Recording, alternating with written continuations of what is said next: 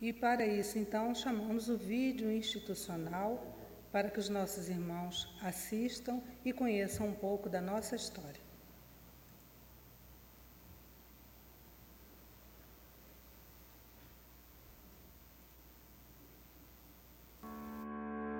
Localizado no centro de Brasília, o Grêmio Espírita Atualpa Barbosa Lima é uma das mais antigas instituições espíritas do nosso Distrito Federal. Fundada em 28 de outubro de 1960, sob a batuta de Gilbert Viana, segue e conquista o seu primeiro barraco de madeira, onde aconteciam as primeiras atividades. E, tijolo a tijolo, com muito suor, a edificação foi se tornando o que hoje permite à casa realizar diversas atividades incansavelmente. Sob a direção de Lenira Pereira Viana, a Casa de Atualpa atua no atendimento fraterno de irmãos que buscam na instituição um ambiente de diálogo e escuta fraterna. Quer dizer, daquele projeto que a gente tinha de fazer da, desta casa um lugar de auxílio espiritual e material. Essa era o foco principal. Né? O estudo da doutrina espírita, tornar as pessoas melhores, né? Como eu costumo muito dizer, era coração e mente. Né? Tornar as pessoas melhores em todos os aspectos. E quando você se melhora, sua vida melhora, tudo melhora, você já pensa de uma maneira diferente.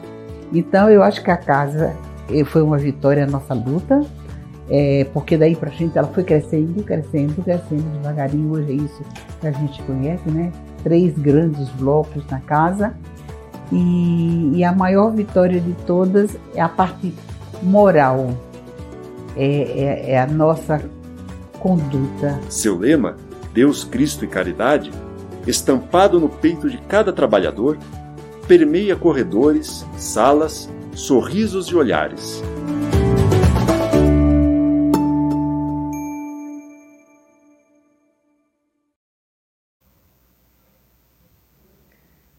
Mês de outubro é mês de festa no Grêmio Espírita atual. São 61 anos de trabalho com Jesus, com Kardec. E durante todo esse mês de outubro, em comemoração a essa data especial, organizamos os saraus de aniversário.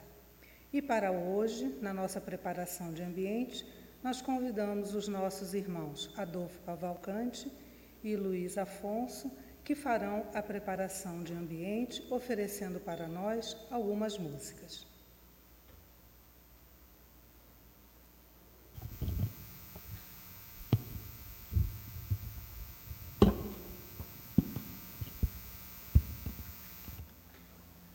Nosso boa noite fraterno, Jesus nos abençoe. Nós vamos cantar a música chamada Gratidão a Deus, né, que tem tudo a ver com homenagem que nós estamos prestando à casa. Né? Essa música é de João Cabete.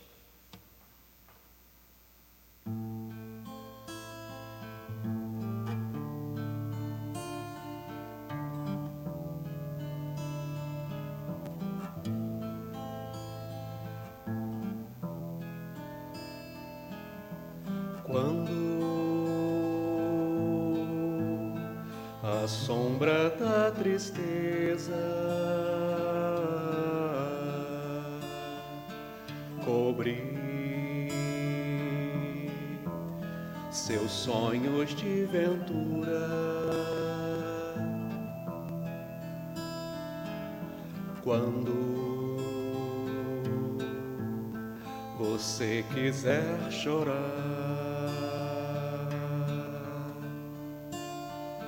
diante da taça da amargura.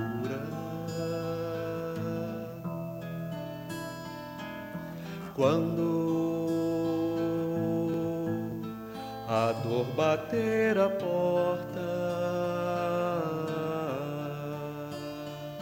ferindo bem fundo o coração.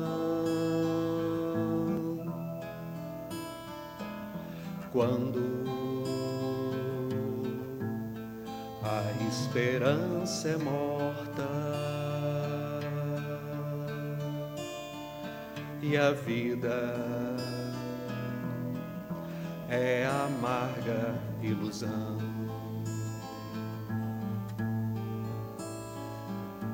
Olhe para trás,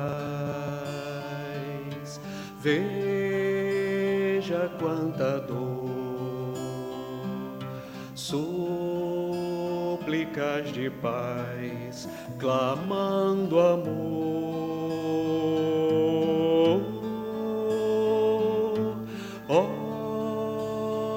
sempre em trevas, mãos mendigam pão, bocas que não falam e risos sem razão.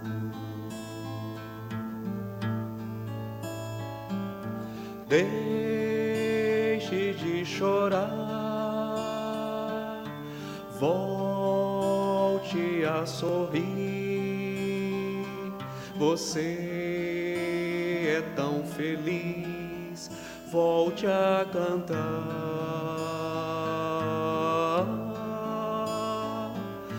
Faça uma prece. Seja grato a Deus, Ele sempre abençoa os filhos seus.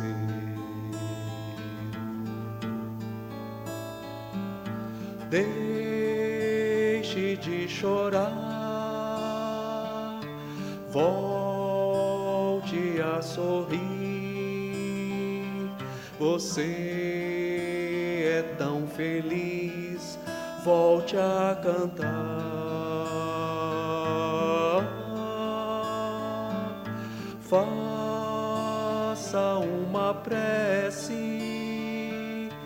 Seja grato a Deus, Ele sempre abençoa os filhos seus.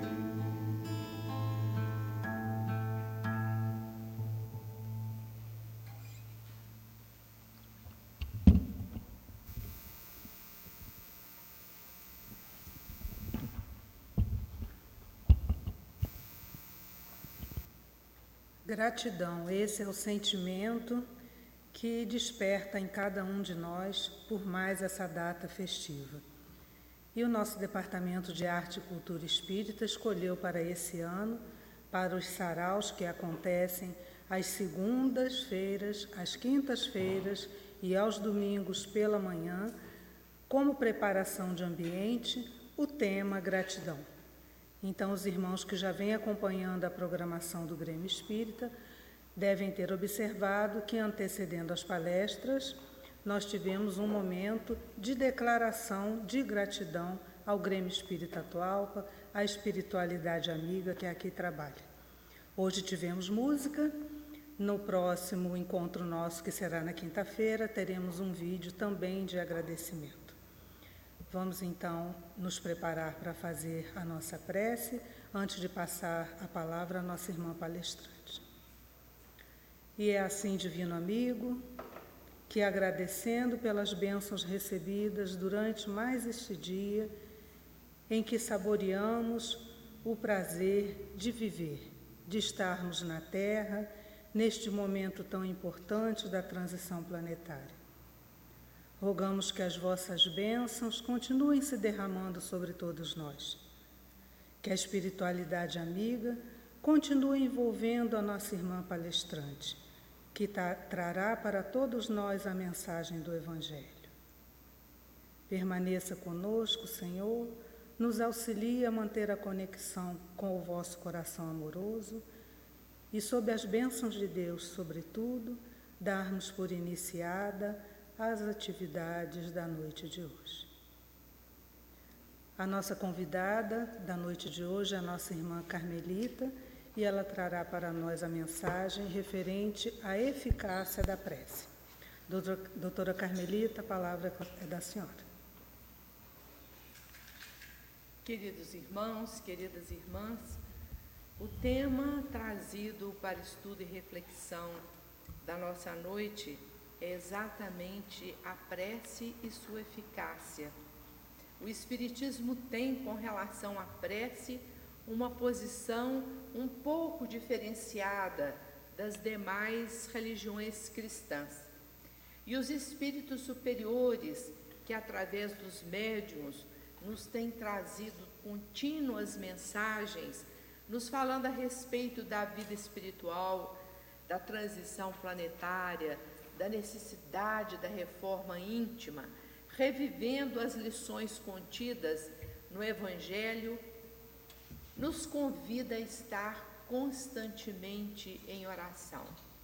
Kardec percebeu de maneira muito clara, ele que era muito metódico, um pesquisador atencioso, e é quase um pleonasmo falar em pesquisador atencioso, quão importante era para o espírito, não só o espírito encarnado, aquele que está transitando temporariamente aqui na terra, mas para a vida toda do espírito, a religiosidade. A necessidade de unir-se aos planos maiores da vida. A necessidade de ter uma conexão com a fonte do poder da criação primeira que nós chamamos de Deus. Tanto que na parte terceira do Livro dos Espíritos, quando Kardec estuda as leis morais, ou seja, as leis divinas, aquelas leis que vão disciplinar toda a vida do espírito, até a sua ascensão aos planos mais elevados, ele sugere, e os espíritos superiores aceitam, as dez leis que ele indica e depois trabalha na parte terceira do livro dos Espíritos. E a primeira lei de Deus, a primeira lei moral que Kardec destaca para o estudo do espírito e da doutrina é exatamente a lei de adoração. E nós vamos ver nessa parte terceira do livro dos Espíritos as leis morais que os Espíritos ensinam a Kardec e a nós todos que não existem povos pagãos. Quantas vezes, de forma inadvertida, nós podemos nos referir a algumas civilizações como sendo pagãos? Mas de fato, os povos mais primitivos da Terra ensinam-nos Kardec através dos espíritos superiores. Todos eles tinham em si mesmo a religiosidade, porque essa necessidade de união com o mais puro, o mais alto, o mais elevado, com Deus, afinal, é íncito em todo o espírito. A lei de adoração, tratada então na primeira parte do livro dos Espíritos, já deixa assentado dois ensinamentos importantes. É da própria natureza do homem a necessidade de se conectar com o puro, com o mais elevado, com o superior, com os planos mais altos da vida. E, em segundo lugar, em razão dessa aptidão inata em todo o espírito, nós não vamos encontrar nenhum povo que não tenha religião. É fato que Kardec, estudando a religiosidade dos povos primitivos, traz para nós algumas colocações extremamente interessantes, mas que os antropólogos, os historiadores, àquela época, já haviam se debruçado sobre elas. Como é ou como se manifesta essa religiosidade? De que maneira se materializa esse sentimento inato do homem através do qual ele procura Deus? Através da prece. Essa ligação maior se dá através da prece, que nada mais é do que uma emissão de pensamento. E como diz Emmanuel no livro Pensamento e Vida, pensamento é força eletromagnética. Mas para os povos primitivos, uma, um conceito ou uma definição, tal como traz Emmanuel em Pensamento e Vida, pensamento é força eletromagnética, estava muito longe, muito distante da compreensão dos povos primitivos. Então, diante da grandeza da própria natureza, do milagre da vida, do crescimento intelectual, da força que a própria natureza traz em si com o crescimento do homem ao se tornar adulto, ao se unir aos outros homens para criar sociedades, ele percebeu que haveria de ter um meio, uma maneira, um instrumento de materializar essa vontade de se unir, de conversar com o mais alto. Também de agradecer, também de pedir, de suplicar. E isso o homem primitivo faz através de rituais, para nós hoje considerados bem grosseiros. Nós vamos encontrar, por exemplo, no, no Velho Testamento, no primeiro livro da Bíblia, que é o Gênesis de Moisés, a descrição primeira de oferendas que se materializam esse sentimento de necessidade de comunhão com o mais alto. Diz a história, segundo Moisés, que é o autor do Pentateuco, sendo o Gênesis o primeiro dos livros, que Adão e Eva, o primeiro casal que habitou a terra, teve inicialmente dois filhos, Caim e Abel. Abel era pastor e Caim agricultor. E como pastor, Abel oferecia a Deus ou materializava esse sentimento de união com o mais alto através de ofertas, de holocausto dos animais do seu rebanho. E diz o Gênesis que esse essa oferta, esse sacrifício de animal era agradável a Yahvé. Enquanto que Caim oferecia o produto da terra, os bens com os quais ele lidava no seu trabalho cotidianamente. E esses, essas oferendas, esses bens, sejam lá de que natureza for, trigo, arroz, cevada ou qualquer outro tipo de, de cultivo que por acaso a, a, é, Caim tivesse, não era agradável a Yahvé. E é a partir dessa oposição, quando é que Deus aceita a oferta, quando é que a prece tem eficácia, que houve então esse primeiro crime narrado no livro Gênesis. Nós sabemos a história. Caim então mata Abel. E é interessante observar que essa aceitação desses sacrifícios não está só no ensinamento ou no registro feito por Moisés na lei mosaica. Até mesmo o sacrifício humano era aceito na lei mosaica. E nós temos dois exemplos extremamente significativos, um narrado por Moisés, outro no livro Juízes, em que se admite de maneira clara e incontroversa a possibilidade de uma, de uma força maior espiritual, de um ser que é o princípio e o fim de tudo, de haver, como os judeus chamavam o Deus único, que eles cultuavam a própria vida humana.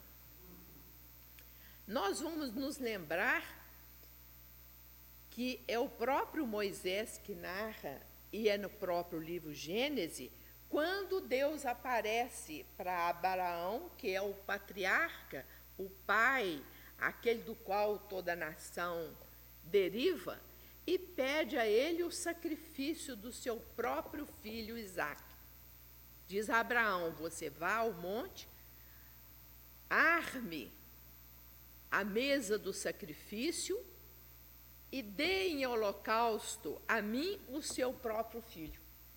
E a Bíblia narra então a, a crença que Abraão teria, a confiança que ele teria em seu Deus, a ponto de pegar o rapazinho, levá-lo ao monte, montar a mesa do sacrifício, acender o fogo, e quando ele vai sacrificar o próprio filho, aparece então um anjo e diz para ele: Você está dispensado, já foi provado pela sua atitude, pela maneira como você encarou o pedido de Deus, a sua fé, a sua segurança, a sua total entrega a Deus. E assim Isaac é salvo. Mas tem uma outra passagem de final muito mais dramático e muito menos conhecida do que é dessa de Abraão, para quem foi pedido o sacrifício da vida do seu próprio filho. E eu acho engraçado até que a Bíblia registra seu filho único, quando na verdade Abraão já teria tido Ismael com a escrava Agar.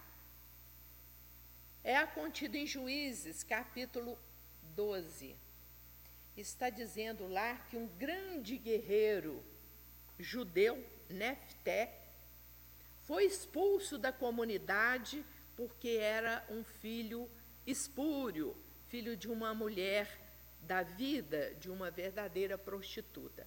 Mas era um homem muito forte, extremamente corajoso e com habilidades guerreiras insuperáveis. Quando os amonitas então ameaçam a cidade, eles vão atrás de Jefté e oferecem a ele a liderança do exército para que ele conquiste os amonitas. E ele então vai orar, pedir proteção a Deus para ganhar a guerra.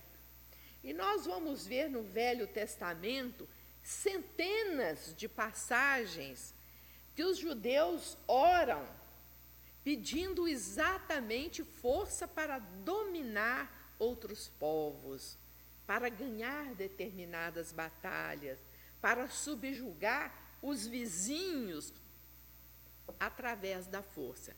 E Jefité então ora e pede isso. E mais, ele promete, olha aí o sacrifício.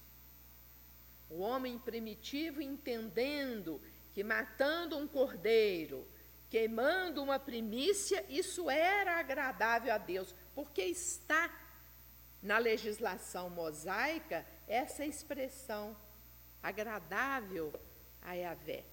Então ele diz: em agradecimento, se eu obtiver a vitória em desfavor dos Amonitas, ou na expressão contida no livro Juízes, capítulo 12, se eles forem colocados em minhas mãos, eu oferecerei em holocausto a primeira pessoa que sair da minha casa e vier encontrar comigo quando eu voltar da guerra. E ele ganha a guerra. Mas ao chegar em casa, a primeira pessoa que vem ao seu encontro, essa sim, é a sua única filha. E apesar de desesperado ao ver a menina se dirigir a ele, a mocinha se dirigir a ele, ele dá a filha em holocausto justamente para cumprir a promessa. Então, esse essa mania antiga de oferecer alguma coisa à divindade para obter um favor, uma graça, para que o pedido contido na prece fosse atendido, para que a prece tenha alguma eficácia, é de fato uma tradição muito antiga. E não começou com os judeus, não. Nós temos notícias históricas de que outros povos, até mais antigos do que os judeus, passando ali pela Pérsia, pela Babilônia, que também pela China, que também ofereciam sacrifícios. Aqui na América, nós temos um estudo bem detalhado a respeito, sobretudo, de sacrifícios humanos entre os astecas. E eu achei muito engraçado que esse, esse altar do sacrifício, essa mesa do sacrifício, esse local onde as vítimas eram de fato assassinadas para apaziguar o ente superior, para agradecer uma, uma bênção recebida, tinha sempre um formato especial, havia sempre um local determinado por essas culturas para que essas vítimas fossem imoladas. Entre os astecas, por exemplo, até hoje está lá bem conservada, a pirâmide dos degraus. E era no topo dessa pirâmide que se localizava a mesa do sacrifício. Só que tem um detalhe que eu achei bastante interessante. Enquanto os judeus, como é no caso de Jefté e no caso de Abraão, davam, ou até eh, no caso de Abraão não chegou a dar porque ele foi dispensado, membros da própria família, como os filhos, entre os astecas eles utilizavam os chamados prisioneiros de guerra. E às vezes até faziam guerras específicas para conseguir os prisioneiros a fim de que os sacrifícios não se interrompessem. Kardec, então, ao conhecer todos esses detalhes que nós nos é, estamos lembrando para chegar ao conhecimento atual da prece, ele indaga aos espíritos como Deus permitiu que esses, esse homem primitivo pudesse cometer tamanhas atrocidades, pretextando é, agradar a Deus. Como é possível que a divindade, os espíritos que nos orientam, que nos acompanham, que estão conosco, podem ter deixado acontecer essas barbaridades que chegavam até mesmo ao sacrifício humano. E a resposta dos Espíritos, ao contrário da maioria das respostas contidas no livro dos Espíritos, é longa. Ele diz que isso é realmente uma fase primitiva da religiosidade humana. E Kardec então pergunta: já que isso é uma fase da, da manifestação ainda é, primitiva da evolução do homem, então ele estaria é, dispensado de qualquer censura? Seria aceitável, sobre o ponto de vista moral, esse sacrifício, porque ele estava achando que através desses atos ele estaria agradando a divindade, os espíritos. Não, aí a diferença é outra e a distância é muito grande.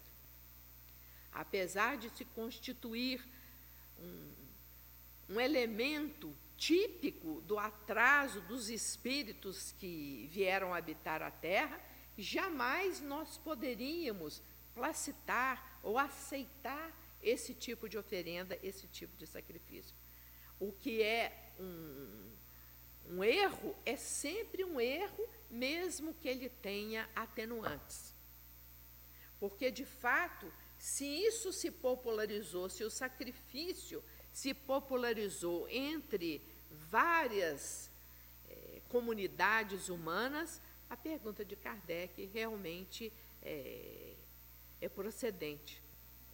Mas os espíritos são enfáticos em dizer que o que é certo jamais pode ser desvirtuado em razão da inferioridade do homem. Mas, de qualquer maneira, é, o início da, da religião, ou os primórdios desse sentimento eh, religioso do homem, acabou desembocando na figura de Jesus, que vai trazer para nós princípios a respeito da prece, valores a respeito da prece, que são válidos até hoje. E, infelizmente, a humanidade até hoje não os absorveu por inteiro. Nós falamos das oferendas que, num plano mais lógico e racional, nada mais é do que uma troca, né? eu te dou isso e você me dá aquilo, ele permanece ainda nos nossos costumes até hoje. É a promessa. O que, que é a promessa? Se meu filho curar do câncer, eu vou ficar seis meses sem comer doce. Trocando o que deve ser trocado, é, é a mesma lógica que o homem primitivo utilizava para oferecer o que ele tinha de melhor. Nós sabemos que as vítimas das oferendas, sejam elas é, da terra, sejam elas animais, ou sejam até humanos, eram sempre pessoas é, que não tinham defeito físico, animais que não tinham defeito físico, animais de boa aparência, animais sadios, ou, ou frutos íntegros, sem nenhuma mancha, sem nenhum defeito que pudesse ser de fato consumido de pronto. Então, nós ainda atavicamente, muitas vezes, queremos trocar com a divindade favores, oferecendo o que nós chamamos de sacrifício. Isso sem falar naqueles que andam, às vezes, é, de joelho, que fazem peregrinação em lugares é, difíceis, é, escabrosos, que acabam, às vezes, até gerando desastres. Então, foi com Jesus que nós tivemos, de fato, a, a grande, o grande ensinamento a respeito do real valor e da maneira como nós devemos orar para que a nossa prece tenha eficácia. Em primeiro lugar, Jesus desmistificou o que nós tivemos no passado e temos até hoje. As grandes construções, as luxuosas construções para marcar o local de oração. Nós vemos que até hoje, talvez as construções mais ricas são aquelas destinadas ao culto. São as igrejas, cobertas de ouro, de joia, etc. E tal.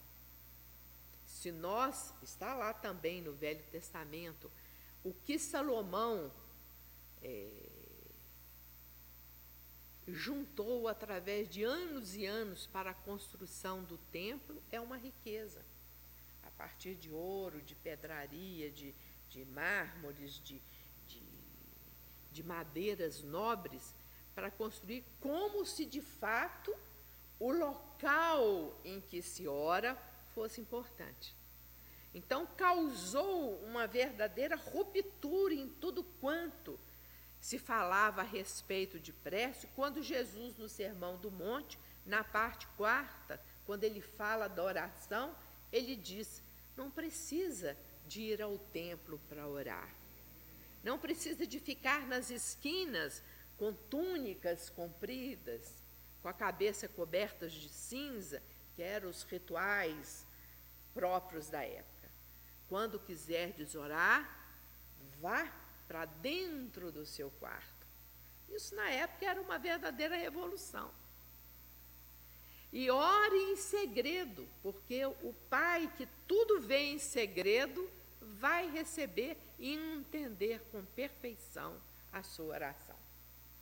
Quando ele encontra com a samaritana, e ela está lá no poço de Jacó colhendo água, e ele pede água para ela e ela estranha aquilo. Como pode você, judeu, lá da, do outro reino, porque os judeus, as doze tribos, haviam se dividido, né? as dez ficaram no, no reino do norte, chamado de Israel, as duas outras ficaram no sul, com a capital em Jerusalém, passou a ser chamada de Judá. Como é que pode você, judeu, vir pedir água a mim, que sou samaritana? Nós não nos comunicamos, nós não nos falamos. Nós estamos rompidos política e religiosamente. Vocês é, oram no templo e nós oramos no monte. Aí ele disse: dia virá, dia virá, em que o Senhor será adorado não no templo de Jerusalém e nem nos montes, como querem os samaritanos, mas será adorado em espírito e verdade. Outra coisa importante, outra quebra de tabu valiosíssima que o Cristo nos deixou também no Sermão do Monte, quando fala da oração, é a condição para que a oração tenha eficácia. Porque é também da tradição dos rituais antigos a repetição de palavras. Havia então nas religiões antigas, em todas elas, o costume de escolher determinadas palavras e recitá-las como se fosse um verdadeiro mantra, entendendo que quanto mais vezes aquelas palavras fossem ditas, melhor seria a prece, mais eficácia teria a oração. Então, Jesus também desmistificou esse princípio de se repetir palavras e disse que não é pelo número de palavras ditas que a nossa prece vai ser ouvida. Não é pelo número de palavras, mas pela pureza do coração de quem fala, pela elevação do sentimento de quem fala. Vamos relembrar então o que nós dissemos na abertura da nossa conversa de hoje. Emmanuel, em Pensamento e Vida, diz: o pensamento é uma força eletromagnética. E diz mais em outra oportunidade. Ele, o pensamento ou essa força eletromagnética tem pelo menos a velocidade da luz. E a luz, nós sabemos, ela percorre 300 mil quilômetros por segundo. Então, essa, se nós pudéssemos, e ainda não podemos medir a velocidade do pensamento, ela seria pelo menos a da velocidade da luz. Então Jesus diz: é bobagem ficar repetindo palavras. O que vai dar força à prece, o que vai fazer com que a prece seja ouvida e tenha eficácia, que ela atinja o objetivo nosso, seja para louvar, seja para pedir, ou seja para agradecer, é a pureza do coração de quem ora. E aí, logo em seguida, ele diz: é por isso, é preciso que o coração do que ora esteja puro, que antes de fazer qualquer oração, antes de se recolher intimamente em seu quarto, em segredo, segundo nos narra Mateus, faça um retrospecto na própria consciência. Verifique se não tem em seu coração alguma mágoa, alguma diferença, alguma animosidade com seu irmão. Se tiver, e olha, quem de nós não está com o coração, ó, cheio de impureza?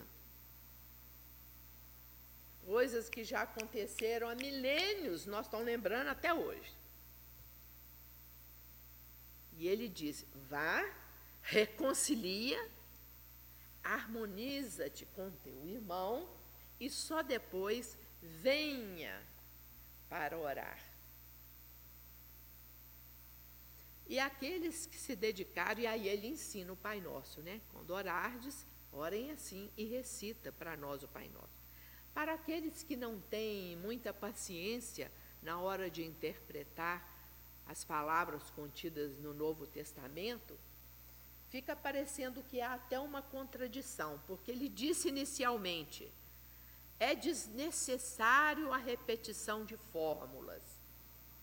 A prece tem a sua eficácia pela sinceridade e a pureza de coração de quem ora. E depois ensina uma fórmula, uma oração mas as grandes almas que se debruçaram sobre o Pai Nosso, e vocês encontram isso em comentários de quem é cristão, de quem não é cristão, nós temos ali, meus irmãos, um conjunto de ideias que representa tudo quanto o homem necessita para se vincular a Deus, a partir da invocação do Espírito Superior, Pai Nosso, até a hora que nós encerramos e dissemos assim seja. Ali estão as regras básicas para que nós possamos desprender de nós qualquer pensamento retrógrado, atrasado e alcançar a pureza de coração da qual nos falou Jesus. Com o perdão, com a harmonia, com a paz. Até mesmo aquele que não é cristão entende muitas vezes melhor do que o próprio cristão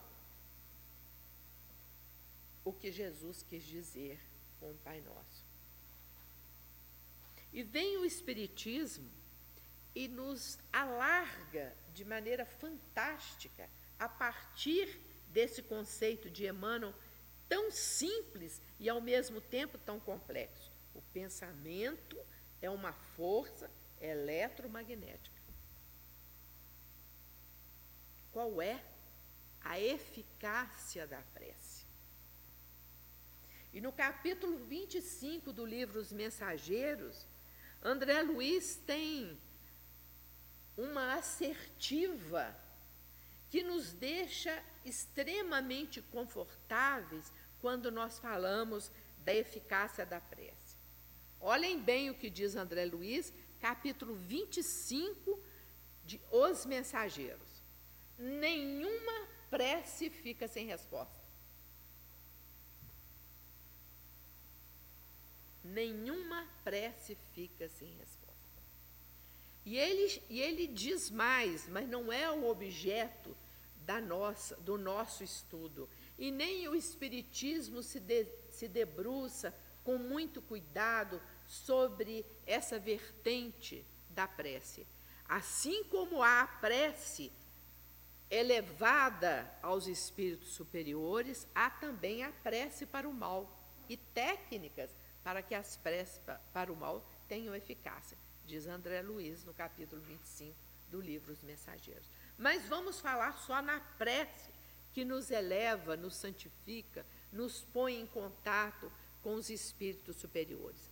Nós vamos elevar o nosso pensamento, que é essa força eletromagnética da qual nos fala Emmanuel, diretamente a Deus, a causa primeira de todas as coisas, ou nós podemos direcioná-la a outros espíritos? O Espiritismo nos, nos diz: podemos direcioná-la a qualquer espírito. Se esse espírito para qual nós direcionamos a nossa prece é um espírito superior, ele, ou através dos seus prepostos, virá escutar a nossa prece e nos atender. Porque, como diz André Luiz no capítulo 25 do livro Os Mensageiros, nenhuma prece fica sem resposta. Mas e se nós, equivocadamente, morre um companheiro, morre um ancestral, morre um amigo, e nós então resolvemos, achamos que ele é boníssimo, que ele é um espírito iluminado e não é e direcionamos a nossa prece para Ele, o que, é que vai acontecer? É muito interessante isso também. No livro Entre a Terra e o Céu tem um capítulo que cuida da prece refratada. Porque toda prece será atendida, segundo o mentor espiritual, quando nós direcionamos a nossa prece para alguém que não tem condição de atendê-la, ela é imediatamente encaminhada para quem pode fazê-lo.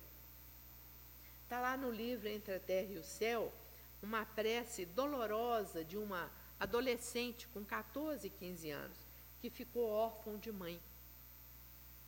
E depois da morte da mãe, o pai, que era ainda muito novo, casou-se novamente. E a segunda esposa criou um ambiente de desarmonia muito grande em casa que ninguém conseguia entender. E a menina ficou muito desarvorada, porque, embora fosse um espírito de certa hierarquia espiritual, ela estava, pela imaturidade da sua própria idade, perdida naquele conflito de interesses entre a madrasta, entre o pai, o irmãozinho havia morrido, o pai achava que a madrasta era responsável pela morte do irmão e havia aquela desarmonia. E tem mais, a primeira mulher, Odília, faleceu, desencarnou ainda muito nova e tinha um apego muito grande ainda à carne, estava ainda com as suas as suas energias vitais muito intensas. Então ela tinha um ciúme doentio da segunda mulher e estava obsediando a segunda mulher. Tudo girava em torno dessa perturbação que a primeira esposa causava na segunda. Mas a menina não sabia e tinha um profundo amor pela mãe. Quando ela vai orar, ela dirige a sua prece para Odília, sua mãe. E quem atende? Clarencio, que é um mentor espiritual de alta hierarquia de nosso lar, que tinha inclusive ajudado a fazer o planejamento da reencarnação da menina. Então lhe chama um, um conjunto de, de espíritos amigos e diz, vamos lá ajudá-la. E, e é a partir da chegada desse grupo de mensageiros espirituais, o ambiente vai se purificando, Odília vai sendo conscientizada dos males que ela está fazendo para a própria filha, para o ex-marido, etc. Então, e o ambiente vai se modificando e a prece é plenamente atendida por outra pessoa completamente diferente para aquela na qual a menina havia dirigido a sua oração. Então, André Luiz é, chama é, de prece refratada, essa que a própria espiritualidade modifica o destinatário da prece a fim de que ela seja atendida. Nós vamos ver em várias obras de André Luiz, mas eu separei uma ainda do livro Os Mensageiros. Eficácia da prece. Então vocês tenham muito cuidado na hora de orar, hein? Pensem bem o que vocês pedem, o que vocês estão pensando, a energia que vocês estão gastando. Porque se o pensamento for truncado, vocês vão arrepender amargamente com a aceitação e o resultado da prece. Então, André Luiz nos diz que vinha ele e um outro espírito amigo também que fora médico aqui na Terra, Vicente, eles vinham fazer, é, começa o livro assim, vinham fazer uma, uma, um aprendizado, um curso aqui na Terra. Mas porque eles ainda tinham uma certa dificuldade de volitar, eles não quiser, não conseguiram fazer todo o transcurso de nosso lar até o lugar que eles iam. Então, eles partem a viagem no meio e param num lugar que ele chamou de posto de assistência. Enquanto nosso lar é uma verdadeira cidade, né, com uma organização em tudo semelhante a uma cidade-estado, esse posto de assistência era uma organização bem, bem menor e dedicada a acolher espíritos que estavam é, desencarnando ou que haviam sido resgatados em zonas de sofrimento a fim de sofrerem tratamento e serem encaminhados para outros planos, como se fosse um lugar transitório. E nesse dia que eles chegam lá, um espírito afim, que o diretor do posto cultiva há muito tempo e chama de alma gêmea, um espírito de alta hierarquia, estava visitando o companheiro e o próprio posto. E eles vão à noite, parece que esse era um serviço diário, aplicar é, medicamentos e passes em espíritos que estavam ainda adormecidos. É um, um cômodo grande, um quarto bem amplo, onde espíritos quase ao resto do chão se, se encontravam verdadeiramente imobilizados. André Luiz os descreve como se fossem verdadeiras múmias. E até pergunta por que esses espíritos estão como se estivessem é, dormindo sem nenhuma atividade. A grande maioria é materialista. Eles achavam que após a morte era o nada e eles estão no nada. Eles ainda não acordaram para a realidade espiritual. Então, depois que é aplicados os passes, é, a aspersão de água fluidificada, esmalha que esse espírito superior vai fazer uma prece. Vale a pena vocês relerem o capítulo e entenderem quais são, de fato, os efeitos de uma oração. No caso da, da menina que ora pedindo amparo da mãe e é atendida pelo benfeitor espiritual, são atividades múltiplas que se diluem num comportamento conjunto. Mas essa prece de Esmalha, quando ela vai orar, André Luiz fala, em primeiro lugar, ao, porque o lugar é escuro, completamente escuro. Eles levam, inclusive, é, aparelhos que, como se fossem lanternas, pequenas lanternas, para dar uma semi-claridade no ambiente. O lugar que eles oram é, é coberto de luz imediatamente.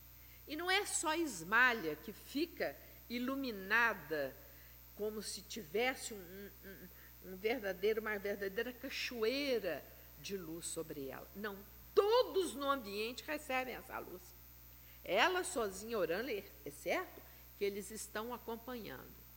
E aí, meus irmãos, ele vê descer do céu, ou de cima, ou do mais alto, verdadeiros floquinhos como se fossem é, pequenas flores, que quando cai, quando toca a fronte de todos que estavam ali, causam um profundo bem-estar. Como se a pessoa tivesse, de fato, sendo assim, recebendo uma, uma ascensão espiritual inexplicável. E naquele conjunto de múmias, duas se levantam com a força desses elementos que descem como consequência da prece de Ismael. Nós temos muitas outras, muitos outros exemplos de Emmanuel nos romances, de André Luiz nas obras falando sobre o mundo espiritual, como que aquele que ora se ilumina se engrandece, se equilibra, se fortalece. É por isso que no, no Evangelho segundo o Espiritismo, Kardec falou: nós não devemos ficar pedindo, eu quero um copo d'água, porque eu estou com sede, não. Eu quero que venha algo que me dê sedente. Porque tem N maneiras de você matar a sede. E a espiritualidade nos traz a coragem, o bom humor, a força que nos leva a vencer qualquer dificuldade que nós estamos passando. Diz André Luiz que nenhuma prece fica sem resposta. Quando André Luiz fala com essa linguagem assim tão coloquial, nenhuma prece fica sem resposta, nós podemos começar até a duvidar do ensinamento do mentor espiritual. Será? Mas aí nós vamos até Jesus. Ele diz a mesma coisa: pedi e obtereis. O que Jesus quis dizer? Pedi e obtereis. Batei e abre-se-vos-á. Buscai e achareis.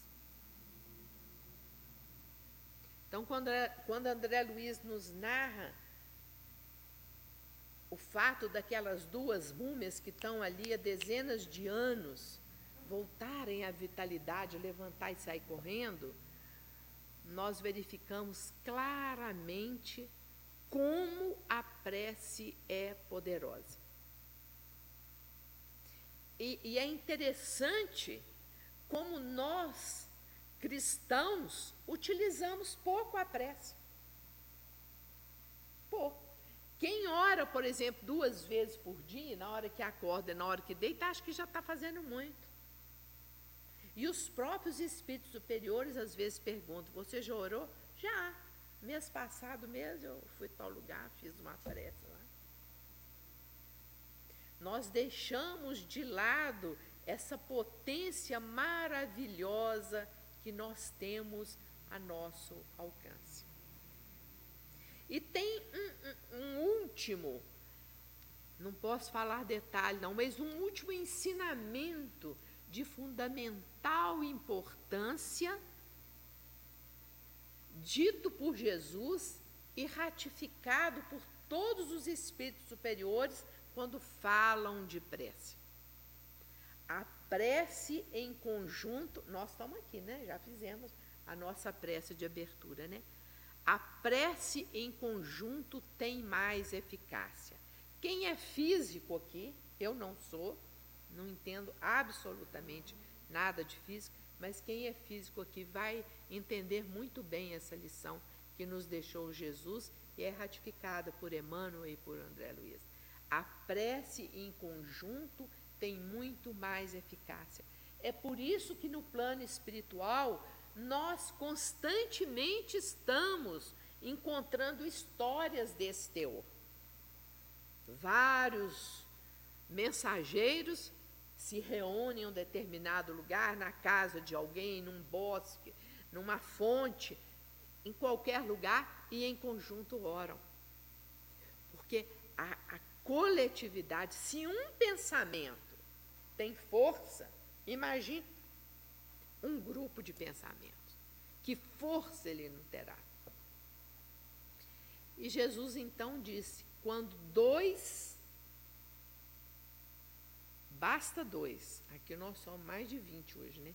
Quando dois ou mais se reunirem em meu nome, eu aí estarei. O que mais que nós podemos querer para dar efetividade e eficácia à nossa prece? Se quando dois ou mais se reunirem em nome de Jesus, ele aí estará através dos seus prepostos, como na prece refratada, que vem em nosso auxílio.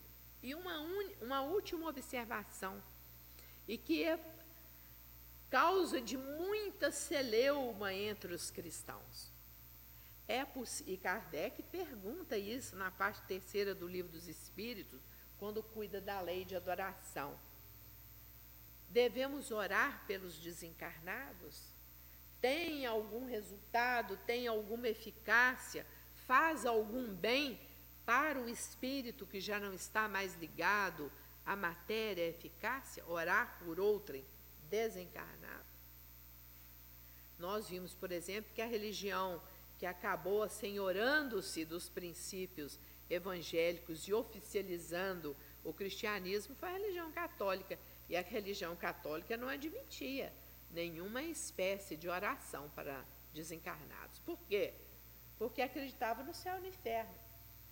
A partir da desencarnação, o espírito então é automaticamente encaminhado para esses dois lugares que estão pré-determinados. Mas foi Santo Agostinho, o grande Santo Agostinho, que é responsável, inclusive, pela codificação kardeciana.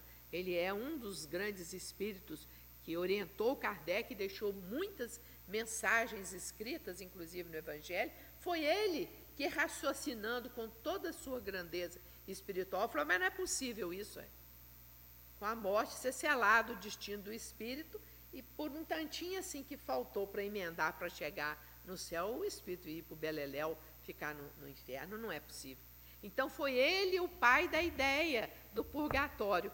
E tem no livro Céu e Inferno um capítulo chamado Purgatório, que é muito interessante de ler. Kardec começa falando no Papa Gregório, que era apaixonado por Santo Agostinho e foi quem oficializou perante a Igreja Católica em um dos concílios que ele fez a, a existência do purgatório. A reforma acabou por voltar ao início. Eles também não aceitam purgatório e nem prece para quem já está desencarnado achando que o destino está selado. Como nós acreditamos que a morte não é absolutamente nada, é um, uma transição que se faz no caminho evolutivo do espírito, tanto faz estar aqui, estar lá, lá até que é a nossa a nossa pátria verdadeira, como dizem os espíritos para Kardec, da qual nós nos afastamos temporariamente, mas que regressaremos, tanto faz o espírito encarnado como desencarnado, a prece opera milagres. Então, mesmo que nós não tenhamos aquela fé verdadeira, aquele, aquela chama interior admirável que tinha Ismalha, capaz de fazer verdadeiros milagres, vamos começar, né? Dominando a nossa vontade, disciplinando os nossos espíritos, certos, certíssimos de que a nossa prece será atendida e que nós temos sempre ao redor de nós espíritos de alta hierarquia que estão constantemente nos dando boas intuições, nos podando os pensamentos truncados e nos estimulando para o crescimento espiritual. Que Jesus nos abençoe hoje e sempre. Muita paz.